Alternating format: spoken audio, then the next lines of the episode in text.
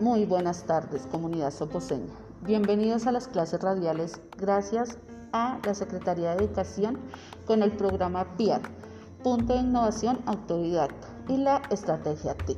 El día de hoy nos acompaña la gestora Angélica Cortés y quien les habla Natalia Arias. El día de hoy se desarrollará la guía número 6 del área de ciencias del grado séptimo, teniendo en cuenta los siguientes desempeños que tienen los chicos para trabajar. Primer desempeño, comprendo cómo los cuerpos pueden ser cargados eléctricamente asociados esta carga a efectos atracción y repulsión. Segundo, identifico el tipo de carga eléctrica positiva o negativa que adquiere un material cuando se somete a procedimientos de fricción o contacto. 3.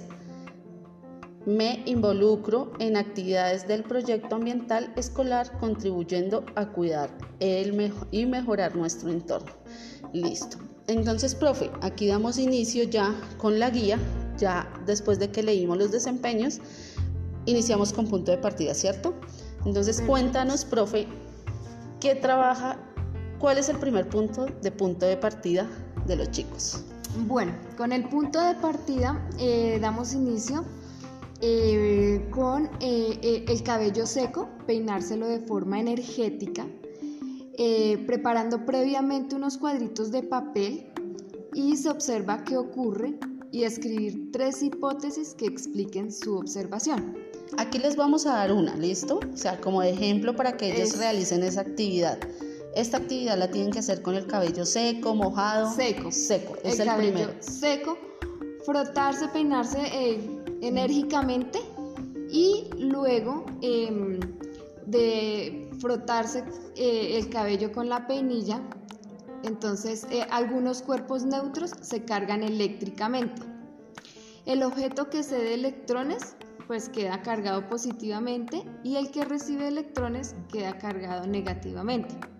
Este es un, fenómeno eh, que se denomina electrización por frotamiento. Entonces, luego de pasar el peine por el cabello, pues inmediatamente se eriza y eh, se hace impeinable. Entonces, lo mismo ocurre en situaciones como mm, retirar el casco de la moto, de la, de la cabeza y otros casos más. En todos se, realiza como esa eh, erizar. se eriza el cabello, sí que uno dice, uy, me salió frizz. No, eso se llama erizar. Erizar y eso lo produce un campo de electrones de carga positiva en nuestro cabello. Ok, perfecto. Y esta carga eléctrica eh, neutra, es decir, eh, al igual que la cantidad de las cargas negativas que positivas, o sea, hay igual cargas, ¿no? Mm, ok. Listo. Este es el punto uno que tienen que desarrollar los chicos con este ejemplo. Dimos un ejemplo de la primera hipótesis y después de que ellos desarrollen eh, el peinado, los hombres obviamente tendrán que peinar a la mamita o una hermanita varias veces. Listo. El punto 2 dice, humedezca una porción de su cabello y repita la acción. Escribe tres hipótesis que puedan explicar el resultado. Bueno, nosotras hicimos eh, el análisis y la hipótesis de esta actividad y la primera hipótesis que sacamos es la humedad es un potencial de aislamiento el de electrostática. ¿Listo? Entonces si hay humedad, hay aislamiento de electroestática, entonces por eso el cabello no nos parece que tuviera frizz, porque hay humedad, ¿listo?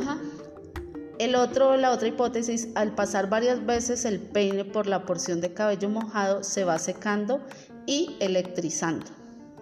¿Listo? Pues debido a la carga de electrones que tienen positivamente.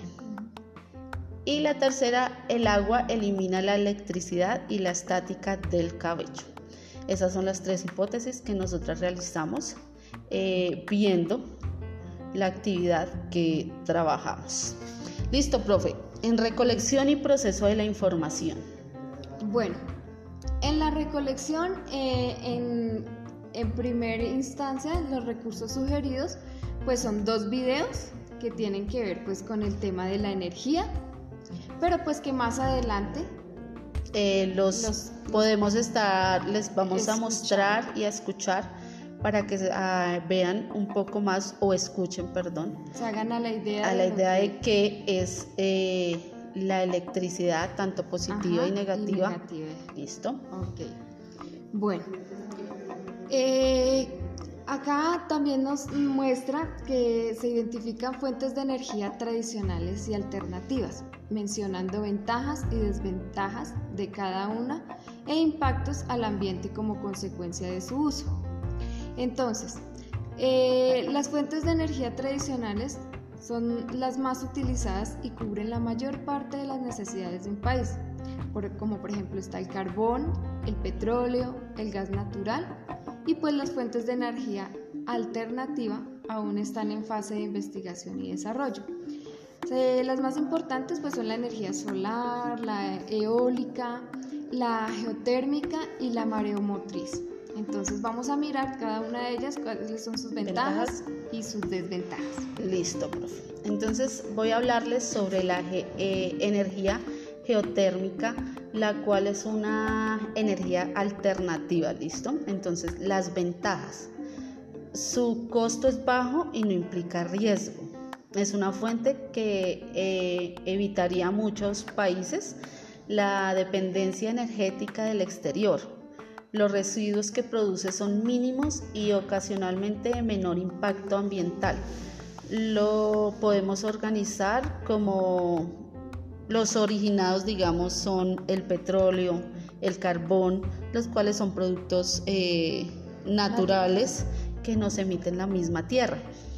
Y las desventajas es la emisión de ácido sulfúrico, eh, el CO2, eh, posible contaminación del agua en próximas sustancias como arsénico, amoníaco, contaminación térmica, deterioro del paisaje, no se puede transportar muy fácilmente. Eso es eh, las ventajas y desventajas de la energía geotérmica. Ok.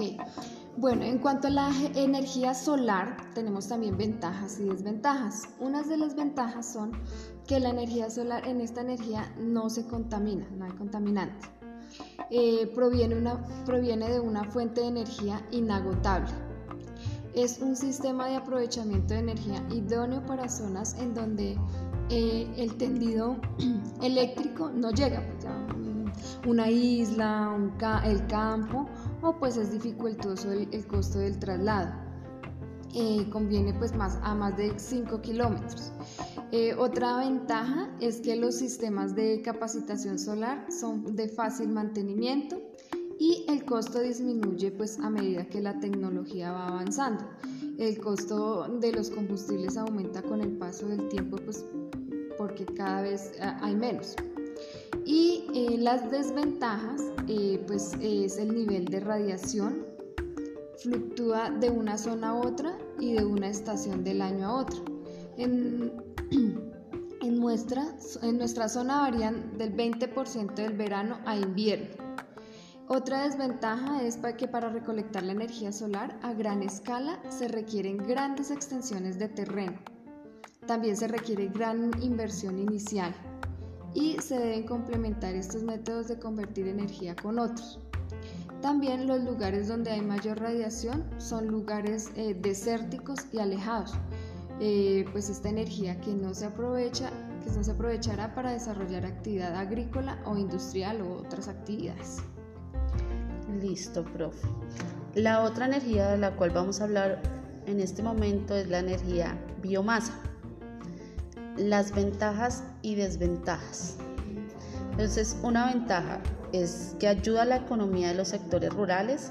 Ya en la biomasa se basa de los residuos orgánicos y vegetales que se trabajan en los sectores rurales.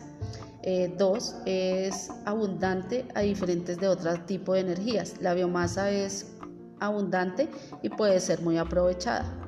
Eh, beneficios ambientales que tiene es que es muy buena para el medio ambiente ya que esa energía renovable es renovable y no proporciona contaminación al ecosistema. Eh, otra es que se, se, le ve con un gran futuro ya que como se menciona antes Eh, esta energía es abundante y a la vez no es contaminante y puede solucionar acumulación de los desechos, contaminación por combustible incontrolada, eliminar focos infecciosos y liberar olores desagradables que provocan excremento de los animales. Eh, otra es el uso de los biocombustibles que no son tóxicos, no son biodegradables, eh, no producen tantas emisiones de polución, mejora los problemas ambientales en el uso de vehículos, también se puede utilizar como abono para los cultivos. Eh, el uso de, este sistema molecular eh, más generador eléctrico. Es una gran flexibilidad, bajo impacto ambiental, simplifica con la operación y las ventajas económicas. También tiene un campo de uso muy amplio y se puede utilizar el gas natural, eh, puede quemar, quemarse para producir calor y vapor, puede alimentar para generar electricidad, eh, produce muchos residuos lo que dificulta su uso en turbinas. Eh, la otra es que producción de cara de hornos especiales. También hay fácil control de la producción adecuada al momento de la demanda. La producción es muy barata, muy económica. Puede quemarse para producir calor y vapor o puede alimentarse para generar electricidad. Eh, profe, cuéntanos más sobre esta, que esta tiene muchas ventajas y muchas también desventajas. Bueno, yo comento acerca de las desventajas. Eh, pues la utilización energética de la biomasa presenta, eh, debido a sus características, pequeños inconvenientes con la relación a los combustibles fósiles. una de ellas es que los rendimientos de las calderas de biomasa son algo inferiores a los de las que pasan a un combustible fósil líquido o gaseoso. Otra desventaja es que la biomasa posee menor densidad energética o lo que es lo mismo para conseguir la misma cantidad de energía. Es necesario utilizar más cantidad de recursos. Esto hace que pues, el sistema em, de almacenamiento sea en general mayores. Eh, otra desventaja es que los sistemas de alimentación de combustible y eliminación de cenizas son más complejos y requieren unos mayores mm, costos de operación y mantenimiento. Eh, pues eh, respecto a esta, lo que usan son combustibles fósil líquido o gaseoso.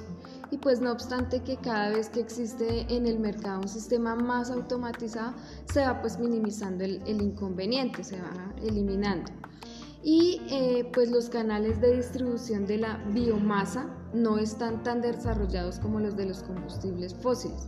O sea, solo es aplicable en caso de que los recursos no sean propios. Y pues muchos de estos recursos pues tienen eh, elevados el contenido de humedad, pues lo que hace que en determinadas aplicaciones puede ser necesario un, proceso previo de secado. o sea que son más las ventajas que las, desventajas, en la energía de la biomasa. De la biomasa, correcto.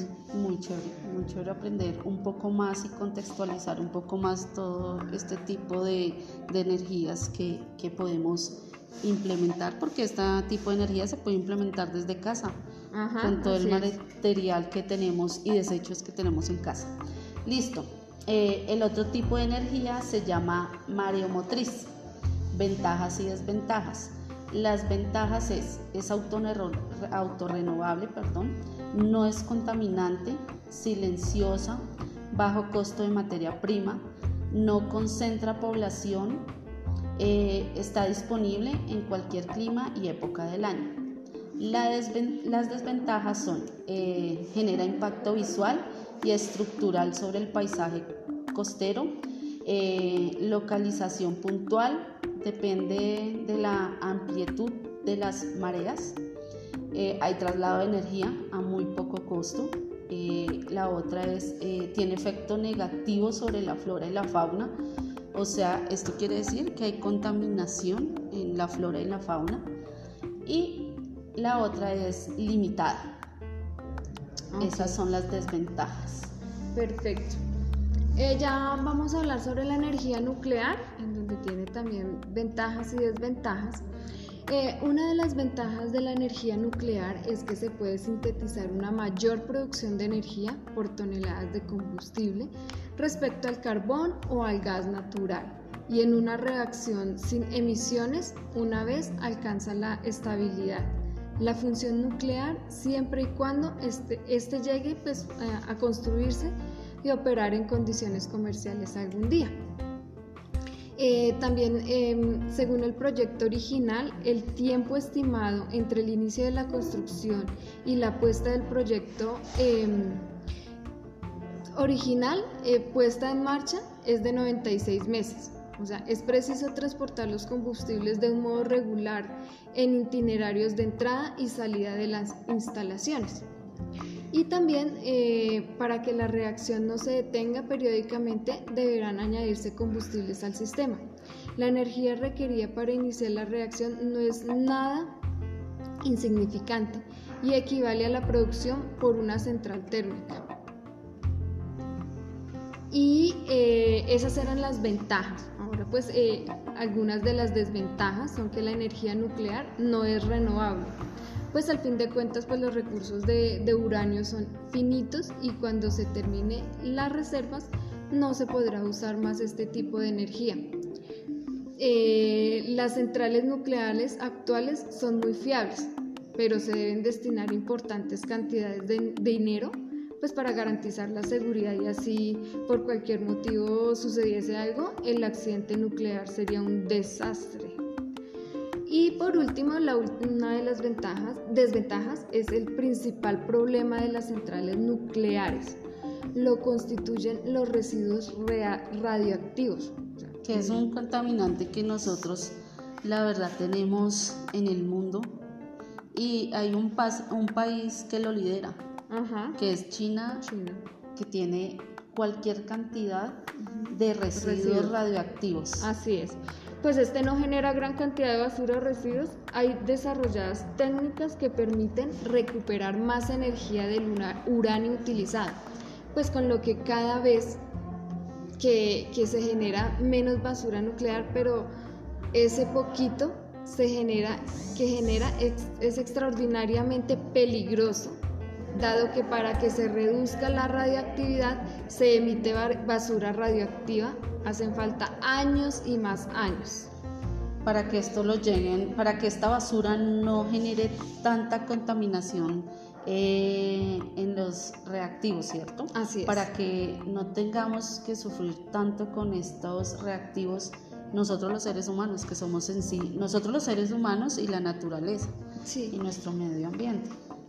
Pues de hecho, comparado con el impulso que recibió durante la década de los 70, hoy en día es la fuente de energía que menos crece, pero pues siendo como es la energía que puede sustituir a los combustibles fósiles de manera masiva y barata, se oye pues cada vez más fuerte, pues procedentes de los más diversos ámbitos, pues las voces que, claman por impulsar nuevamente la, energía nuclear. Ah, bueno, pues muy chévere estamos aprendiendo un poco más, poco más y reactivando conocimientos.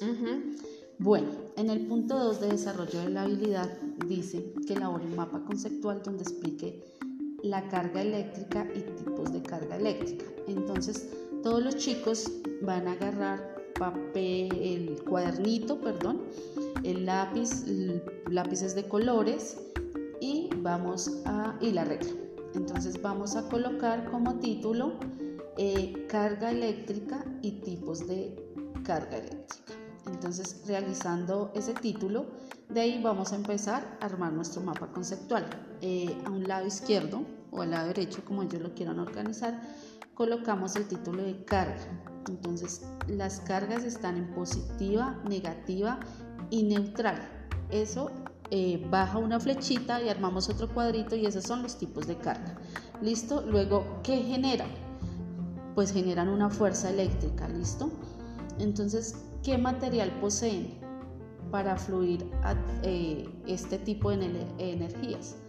Entonces, poseen resistencia eléctrica, voltaje y ¿qué producen? Eh, ley, la ley de Ohm y corriente eléctrica, ¿listo? La corriente eléctrica produce, eh, eh, el voltaje produce la corriente eléctrica, ¿sí? Ah, ok. Sí, sí, perdón, yo ahí me, me iba, les iba explicando un poquito mal, perdón. Entonces, eso, el voltaje produce la corriente eléctrica y la resistencia eléctrica produce la ley de Ohm, ¿listo? Ok. Entonces, una forma de, de energía es que permite el funcionamiento, entonces colocamos una forma de energía, entonces más abajo permite el funcionamiento, aparatos eléctricos, eh, más abajo con una potencia que se calcula la ley de Howley. listo. Y ahí ya tenemos nuestro mapa, profe. Fácil, muy rápido fácil. y muy práctico. Listo. Bueno, en el tercer punto, realiza un cuadro donde explique los métodos para electrizar un objeto.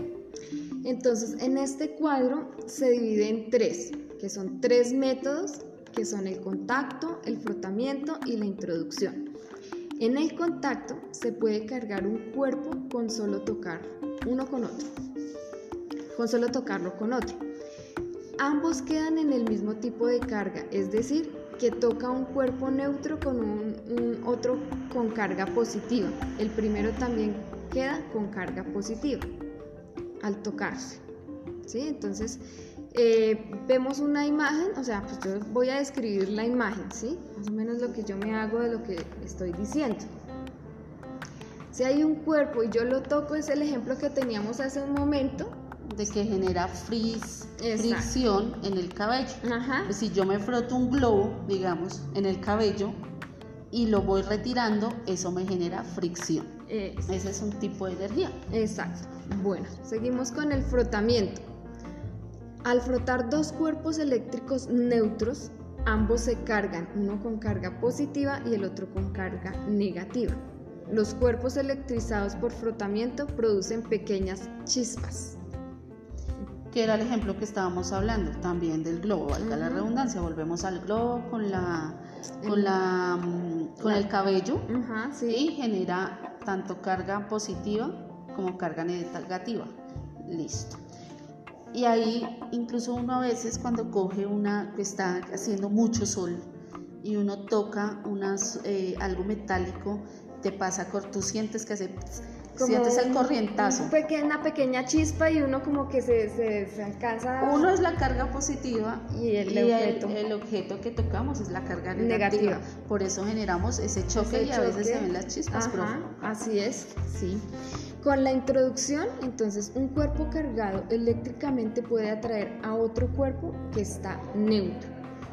Cuando acercamos un cuerpo electrizado a un cuerpo neutro como resultado de esta relación, pues la redistribución de, de carga se va alterada. O sea, las cargas consigo opuesta a la carga del cuerpo de electrizado se acercan a este. O sea que prácticamente en este de introducción era lo que estábamos diciendo, nuestra energía tocando, cuando hace mucho sol nosotros nos cargamos de energía y tocamos una superficie también eh, metálica o eléctrica y esto genera ese, ese, ese contacto y ese, como ese choque, digámoslo así. Listo. Muy chévere los ejemplos, Listo. El cuarto es mediante un dibujo, explique cómo se forma un rayo en medio de una tormenta, incluya cuadros explicando. Entonces vamos a realizar eh, un dibujo de un rayo cayendo, o sea, la nube y, el rayo cayendo. Entonces, pues el rayo lleva carga negativa. Sí. Y la carga eléctrica positiva viene desde la parte de la nube, la nubulosa. La nubulosa, sí. Más o menos. Así es. Que se llama cumulonimbo, que es la nube alta. Cumulo, no, perdón, cumulonimbo se llama, que es la nube alta que genera la carga eléctrica positiva y el rayo va la carga negativa. Así es, pues el rayo rayo tierra-nube se forman las nubes denominadas, lo que tú decías, como un nimbus. ¿sí? Estos rayos tienen lugar cuando la carga eléctrica eh, desplaza entre la base de la nube cargada negativa y el suelo tiene una carga positiva. Entonces la carga negativa con la positiva se unen y ahí es donde eh, dice uno, uy, qué rayo, qué chispa. Sí, que uno ve el reflejo como si hubieran sacado una foto, listo. Y el rayo nube es, el rayo es una poderosa descarga natural eh, eléctrica que genera un pulso electromagnético. Generalmente los rayos son producidos por partículas positivas en la Tierra y positivas en las nubes. Eh, esto desarrolla verticalmente llamadas como nimbus. Casi no puedo con ese nombre, profe. Es que es un poco... Listo. El quinto punto, ya para eh, terminar recolección y proceso de la información, es explique qué es materia y qué es conductor de aislamiento eh, de electricidad. Entonces, materia de conductor ofrece poca resistencia al movimiento de carga eléctrica. Sus átomos se caracterizan por tener pocos electrones en su capa de valencia. Eh, materia de aislamiento. La materia de aislamiento tiene amplia resistencia al paso de la corriente eléctrica. Su finalidad es ser un mediador entre los conductores eléctricos para evitar un cortocircuito. Listo, profe, ya terminamos con recolección y proceso de la información. Ya eh, arrancamos con desarrollo de la habilidad, lo cual los recursos sugeridos por la docente eh, del área es dos videos en YouTube donde deben consultar y soportar la resolución de las actividades. Eh, también hay un formato eh, que ella sube al banco de recursos donde ellos tienen que realizar eh, el trabajo de las actividades dependiendo a los videos, que son tres dos videos que ellos vieron en esta actividad y procedimientos de páginas eh, tienen que realizar de 1 a las 5, tienen que trabajarlas y resolver estas actividades correspondientes al tema visto. Eh, ya en la relación eh, deben elaborar un video explicando los tres puntos de recolección, serán los tres primeros, donde ellos pueden explicarlo durante 2 minutos 30 segundos de manera muy clara e interactuar con, con, estos, eh, es con esa recolección que eh, hicieron y hacer una metodología dependiente. ¿Listo, profe?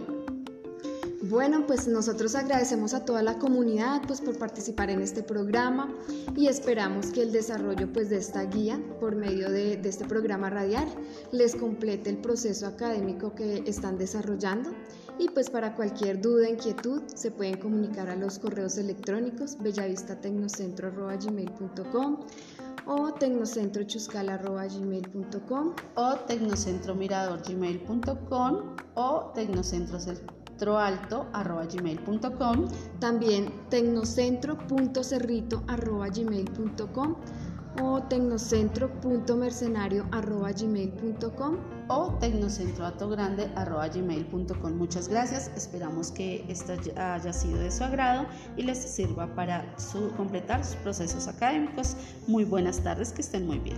Gracias.